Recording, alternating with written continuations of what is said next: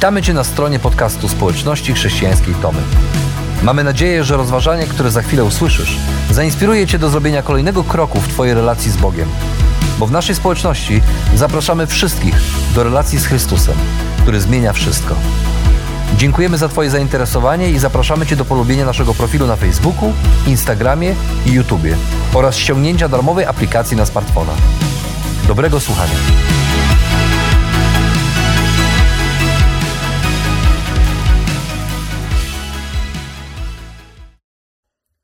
Czasami dobre i potrzebne rzeczy, niewłaściwie używane lub używane niezgodnie z przeznaczeniem, mogą wyrządzić więcej krzywdy niż pożytku. Weźmy na przykład młotek, takie małe narzędzie. Jeśli dasz go małemu dziecku, yy, istnieje duże prawdopodobieństwo, że rozbije nim szybę albo rozbije swoją głowę.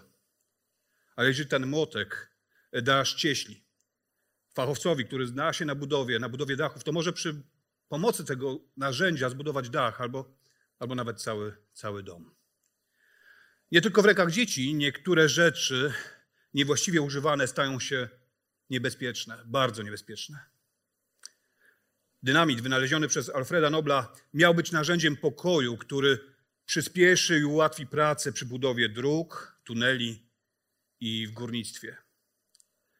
Szybko jednak, wbrew woli jego twórcy, z narzędzia, które miało być pomocne ludziom, stało się narzędziem niosącym zniszczenie i śmierć. Podobnie jest, czy podobnie może się zdarzyć ze współczesną technologią, która została stworzona, by ułatwić nam kontakty, kontaktowanie się z sobą, komunikację. Jednak szybko zauważyliśmy, zauważyliśmy, że zamiast zbliżać się, e, sprawia, że zaczynamy się od siebie oddalać. I podobnie może być w naszym życiu duchowym, a zwłaszcza, zwłaszcza w kontekście Ducha Świętego i Jego darów. Czasami nasze niewłaściwe zrozumienie lub niewiedza na ten temat, zamiast wielu błogosławieństw, może przynieść wiele zniechęcenia i podziałów. I być może dzisiaj zastanawiasz się, czy masz Ducha Świętego. A może pojawia się kolejne pytanie: a jeśli mam, to jaki mam dar? Albo co to znaczy dla mnie i mojego miejsca w kościele? Albo jak mogę ten dar używać?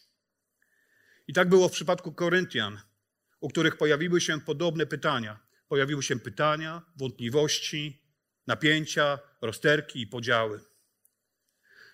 Kilka tygodni temu rozpoczęliśmy serię o Duchu Świętym, o Duchu Świętym i Jego darach pod tytułem Niewidzialny. I mówiliśmy o tym, jak duch stąpił i został dany ludziom, najpierw w Jerozolimie, w Judei, w Samarii, oraz jak Ewangelia wraz z apostołami docierała do pogan i na nich również duch został wylany. Rozmawialiśmy o tym, że nie ma jednego właściwego czy jedynego sposobu, w którym duch działa, czy, czy zostaje dany ludziom, którzy uwierzyli w Chrystusa. A dzisiaj, a dzisiaj będziemy czytać i mówić o tym pogańskim mieście, a właściwie o wierzących ludziach w Koryncie, do których apostoł Paweł napisał swój list. A Koryntianie, Koryntianie byli zachwyceni duchowością i światem nadprzyrodzonym. Mieszkali w mieście, gdzie istniało wiele pogańskich świątyń, a wszelkiego rodzaju wyrocznie nie były niczym niezwykłym. A kiedy byli poganami, to albo byli bili pokłony bogom z kamienia, którzy nic nie mogli, albo byli świadkami duchowych ekscesów w wykonaniu pogańskich kapłanów. I może były to widowiskowe zjawiska, na pewno były to widowiskowe zjawiska, ale ich treść miała wątpliwą wartość. Dlatego Paweł przekonuje Koryntian, że dary, które daje Duch Święty, nie są fajerwerkami, które mają robić dużo zamieszania i że nie muszą swoich duchowych przeżyć szukać w widowiskowych ekscesach.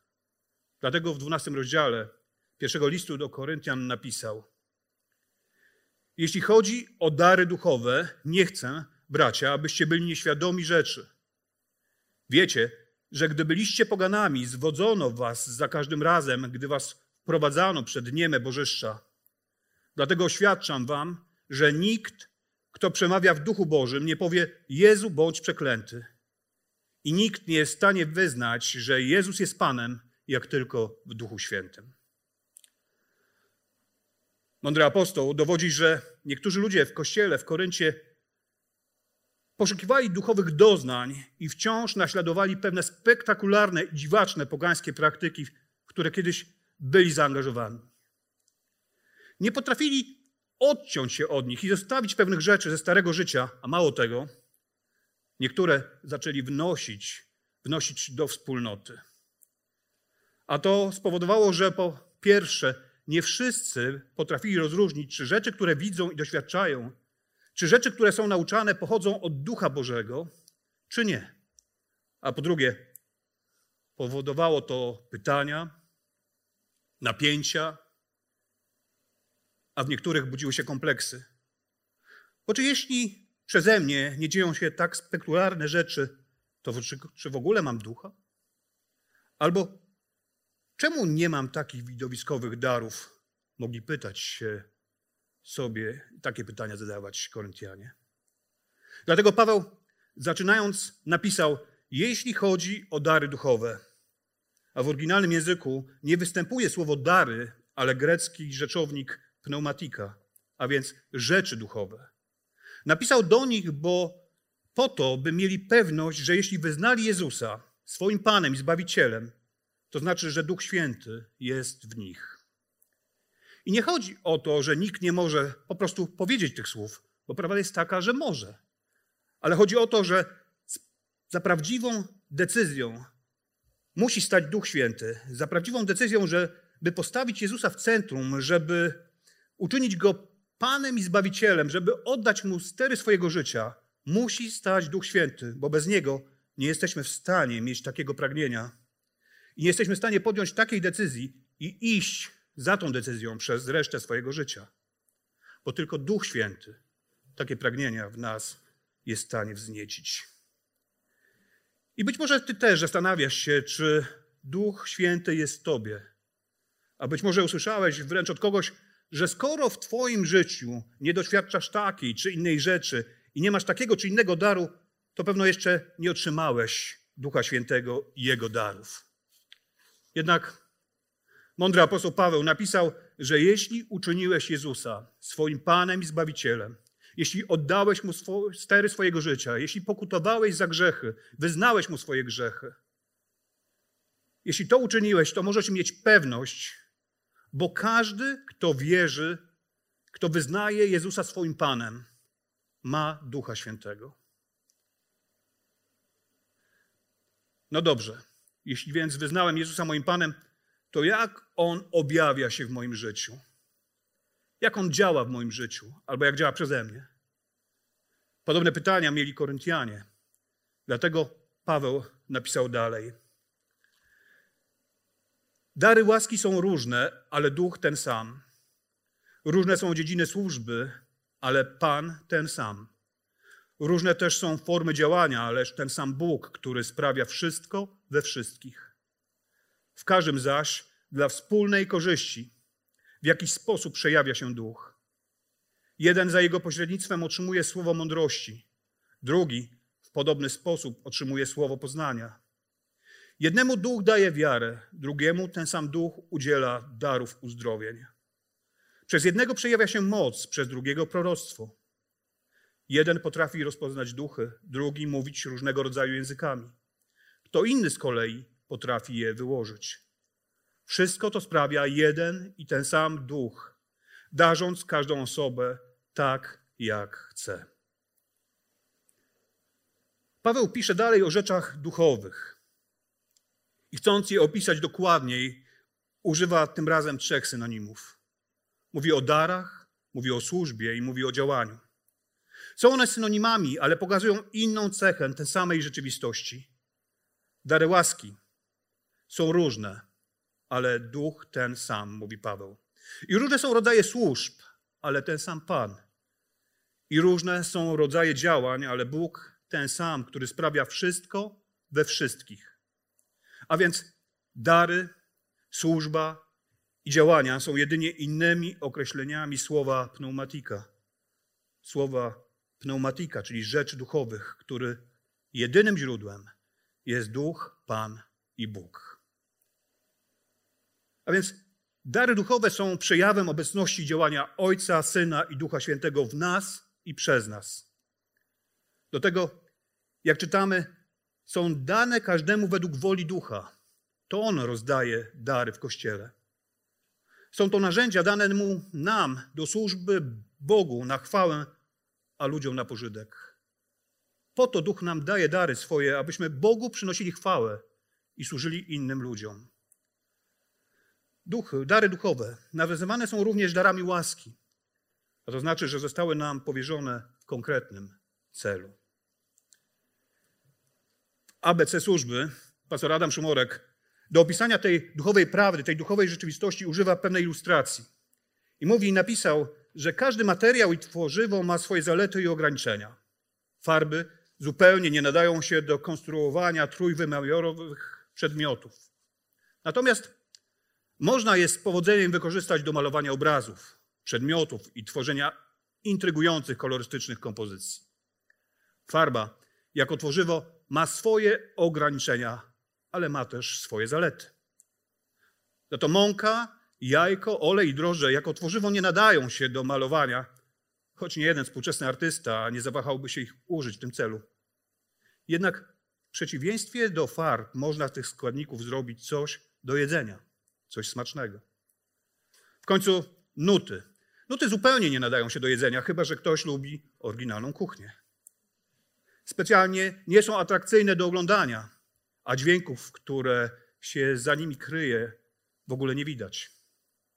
Jednak każdy muzyk wie, że dźwięk i cisza odpowiednio ze sobą zmieszane są tworzywem, z którego powstaje muzyka. Nieraz bardzo piękna muzyka. Każdy z tych tworzyw jest inny i z każdego powstaje coś innego. Każde z nich wymaga jednak innego podejścia. Tak jak każdy z nas jest wyjątkowym tworzywem.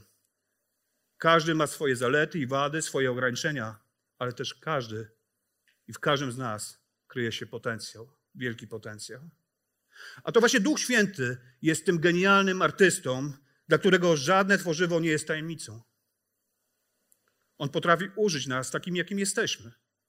On potrafi działać we wszystkich i poprzez wszystkich. I na różne sposoby. Potrafi nawet wykorzystać nasze największe słabości. Ktoś powiedział kiedyś, że nawet głupiec potrafi policzyć, ile jest pestek w jabłku, ale tylko Bóg wie, ile jest jabłek w pestce.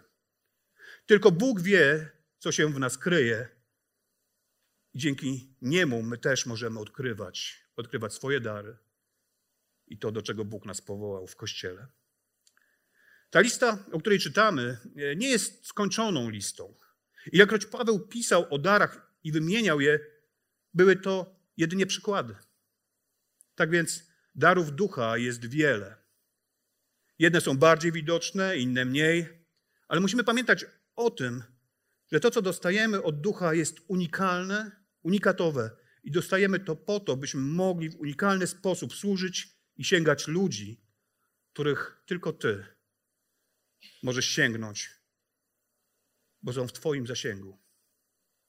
Bo w każdym, kto wyznaje Jezusa, przejawia się duch w różny sposób dla wspólnej korzyści. A jeśli myślisz, że to, kim jesteś i co dostałeś od Boga, jest mało ważne albo mało widoczne i nie wiesz, czy możesz tym służyć innym, to posłuchaj, co apostoł Paweł napisał dalej. Rzecz ma się tak, jak z ciałem. Jest jedno, lecz członków ma wiele. Wszystkie jego członki, mimo że ich wiele, stanowią jedno ciało, podobnie z Chrystusem. Otóż w jednym duchu my wszyscy zostaliśmy ochrzczeni w jedno ciało. Żydzi, Grecy, niewolnicy i wolni. Wszyscy też zostaliśmy napełnieni jednym duchem, a ciało to nie jeden członek, lecz wiele. Gdyby stopa stwierdziła, ponieważ nie jestem ręką, nie należą do ciała, czy można by się z tym zgodzić? Lub gdyby ucho oświadczyło, ponieważ nie jestem okiem, nie należę do ciała, czy rzeczywiście miałaby rację? Jeśli całe ciało byłoby okiem, gdzie byłby słuch? Jeśli słuchem, gdzie byłby węch? Tymczasem Bóg, tak jak zresztą chciał, zbudował ciało z różnych członków. Gdyby wszystkie członki były identyczne, trudno byłoby mówić o ciele. A zatem członków jest wiele, ale ciało jedno. I nie może oko powiedzieć ręce, nie potrzebuję cię. Podobnie głowa stopą, obejdę się bez was. Da się nawet zauważyć, że te członki ciała, które wydają się słabsze, są o wiele potrzebniejsze. A te, które uważamy za drugorzędne, otaczamy większą troską. O przyzwoitość intymnych dbamy bardziej, podczas gdy członki bardziej widoczne takiej troski nie wymagają. Lecz Bóg tak właśnie złożył ciało, że pomniejszemu dał większe znaczenie, aby w ciele nie zabrakło harmonii i aby wszystkie członki w równym stopniu się o siebie troszczyły. Stąd jeśli cierpi jeden członek, cierpią już wszystkie. Jeśli doznają chwały, jeden, jeśli doznaje chwały jeden członek, cieszą się z nim wszystkie. A więc jak czytaliśmy, jeżeli zostałeś ochrzczony w imieniu Jezusa, to nie tylko zostałeś napełniony Duchem Świętym, ale zostałeś również włączony w ciało Chrystusa, w Kościół, w wspólnotę. A więc zostałeś włączony w Jego Kościół, na którego czele stoi On, On sam. Stałeś się członkiem Kościoła, Jego częścią, tak jak inni, pomimo że każdy z nas jest inny, każdy z nas się od siebie różni. I to dobrze. I tak ma właśnie być. Bóg stworzył nas innych, a Duch dał nam różne dary, byśmy byli wyjątkowi i by każdy mógł być unikalną częścią Kościoła, unikalną częścią wspólnoty. Niezależnie od tego, jaki masz dar, czy bardziej, czy mniej widoczny. Masz go nie po to, żeby się nim szczycić, czy żeby się go wstydzić. Nie po to, by się dzielić. Absolutnie nie po to dostałeś ten dar, by się z powodu tego daru dzielić. Na przykład mówiąc, nie ma tu takich jak ja, to może sobie znajdę inne miejsce. Albo muszę poszukać ludzi, którzy mają takie same dary jak ja. Absolutnie, z powodu darów nie powinieneś się dzielić. Jesteś, jaki jesteś i otrzymałeś to, co otrzymałeś, aby tym służyć innym i budować Kościół Chrystusa. A nasza różnorodność i unikalność ma nas łączyć, a nie dzielić. I mamy tym uzupełniać siebie nawzajem. Dlatego, że nikt nie dostaje wszystkich darów, ale każdy dostaje jakiś dar lub dary. I właśnie dlatego potrzebujemy siebie nawzajem w kościele i mamy się o siebie troszczyć. Mały chłopiec zapytał pastora, jak wygląda piekło. Ten odpowiedział: To tak jak wielka sala bankietowa, pięknie udekorowana, z bogato zastawionymi stołami. Są najwspanialsze potrawy, jakie można sobie wyobrazić. Dookoła siedzą ludzie, ale wszyscy są bardzo głodni. Nikt jednak nie je, bo każdy ma łyżkę z bardzo długim trzonku, na bardzo długim trzonku i taką łychą nie da się jeść. Hmm, pomyślał mały chłopiec. A niebo? Jak wygląda niebo? Niebo dla odmiany, zaczął kaznodzieja, wygląda jak wielka sala bankietowa. Pięknie udekorowana, e, za bogato zastanowionymi stołami. Są tam najwspanialsze potrawy, jakie można sobie wyobrazić. Dookoła siedzą ludzie, ale nikt nie jest głodny, bo ten, który siedzi po jednej stronie stołu, karmi tego, który siedzi naprzeciwko. I niektóre społeczności są jak przesmak piekła. Kiedy tam trafiasz, zauważasz, że każdy zajmuje się tylko i wyłącznie sobą, a do tego wszyscy są głodni i nikt nie jest zadowolony. Inne natomiast są jak przesmak nieba. I choć wydaje się, że nie mają zbyt wiele, to wszyscy sprawiają wrażenie sytych i zadowolonych. A to dlatego, że odkryli tajemnicę prawdziwej wspólnoty. Bo wspólnota właśnie to miejsce, gdzie wszyscy dbają o siebie nawzajem, również o tych, którzy do niej jeszcze nie należą, używając to, co dostali od Boga, to, co dostali od Ducha Świętego. Dlatego Paweł napisał, że to Duch rozdziela dary jak chce, daje je każdemu w zależności od tego, co jest potrzebne w danym miejscu, czasie, w danym momencie, by ta osoba mogła służyć innym i budować społeczność w jedności.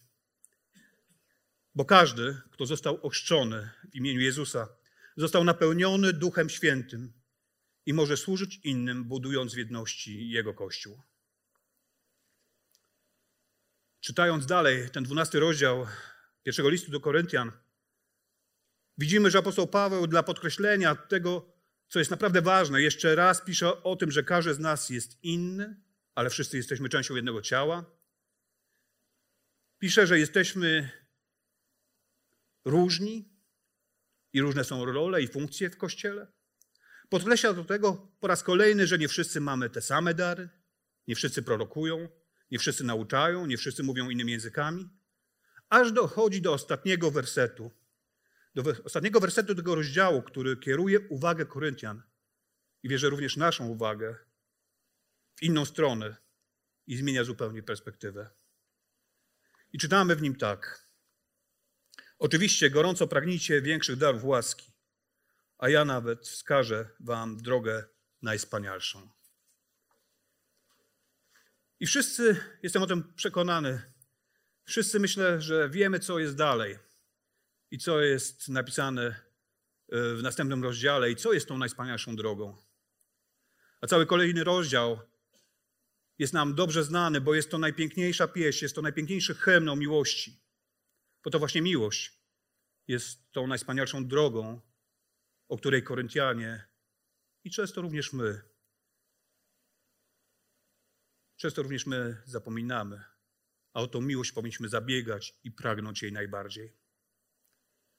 Koryntianie zafascynowani przejawami mocy i manifestacjami ducha zupełnie stracili właściwą perspektywę. Dążenie do tych darów i mocy stało się dla nich nadrzędne, a to spowodowało, że jedni się tym chwalili, chlubili, a inni smucili i w konsekwencji wśród nich zapanowała niezgoda, która doprowadziła do podziałów. I czegoś im brakowało. Zapomnieli o tym wszystkim, o tym, jacy powinni być i czym przede wszystkim powinni się kierować. Dlatego apostoł Paweł w tej pieśni o miłości napisał: Choćbym mówił językami ludzkimi aniołów, a miłości bym nie miał, pozostałbym miedzią, co dźwięczy, lub hałaśliwym cymbałem. Choćbym posiadał dar prorokowania i pojął wszystkie tajemnice, myślą ogarnął całą wiedzę i dysponował pełnią wiary, tak że przenosiłbym góry, a miłości bym nie miał, byłbym niczym.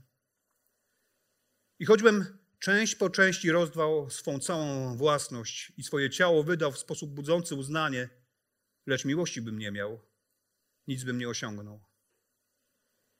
Miłość czeka cierpliwie. Miłość postępuje uprzejmie, nie zazdrości.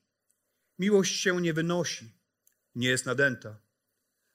Postępuje taktownie, nie szuka własnej korzyści, nie jest porywcza, nie prowadzi rachunku krzywd, nie cieszy się z niesprawiedliwości, lecz dzieli radość z prawdy. Wszystko zakrywa, wszystkiemu wierzy, ze wszystkim wiąże nadzieję, wszystko potrafi przetrwać, bo miłość nigdy nie ustaje.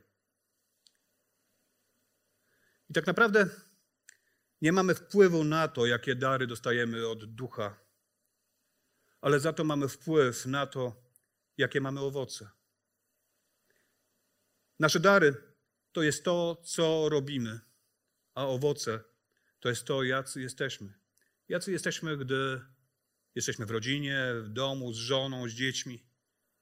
Jacy jesteśmy, gdy inni nas nie widzą. A najważniejszym owocem i najlepszą drogą jest droga miłości, jest miłość. A więc zachęcam Cię, abyś każdego dnia rozejrzał się wokół siebie i spojrzał na ludzi, którzy Cię otaczają. Na ludzi we wspólnocie, w miejscu pracy, poza pracą, w szkole. I pomyślał.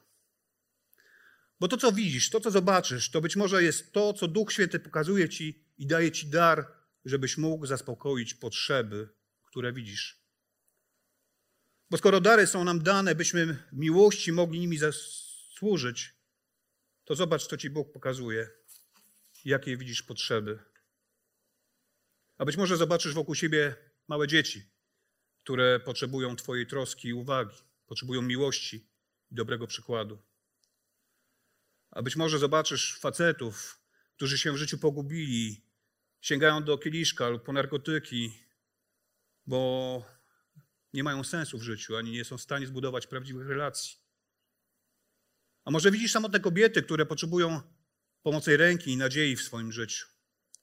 A może widzisz biznesmenów, którzy potrafią e, zarabiać pieniądze, ale nie potrafią odnaleźć sensu i radości. I spójrz, kogo widzisz, a później, a później porozmawiaj z innymi w kościele, porozmawiaj z starszymi, z pastorami.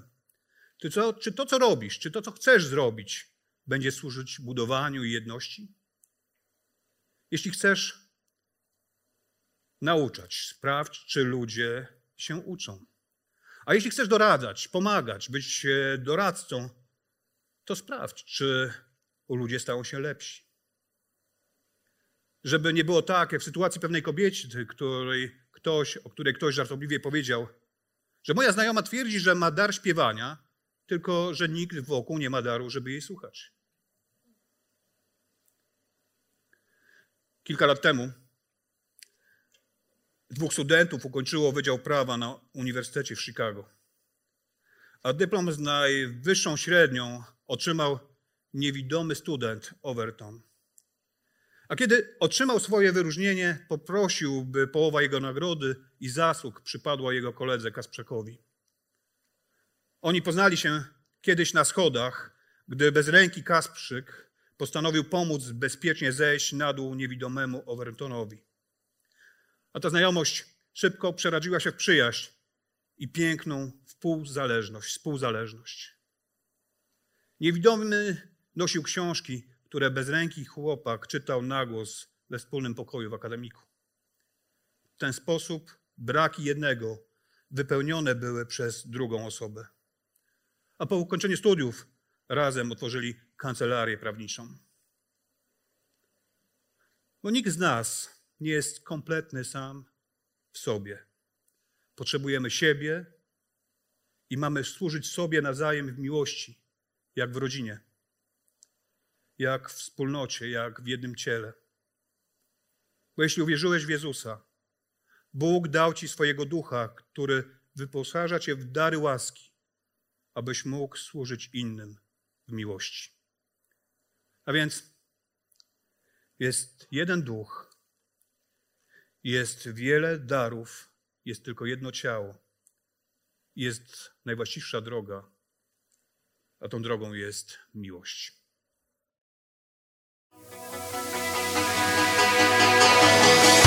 Jeszcze raz dziękujemy za wysłuchanie naszego rozważania. Jeżeli mieszkasz w okolicach Tomaszowa Mazowieckiego lub Łodzi, zapraszamy Cię do odwiedzenia nas na niedzielnym nabożeństwie. Więcej informacji znajdziesz na stronie schatomy.pl.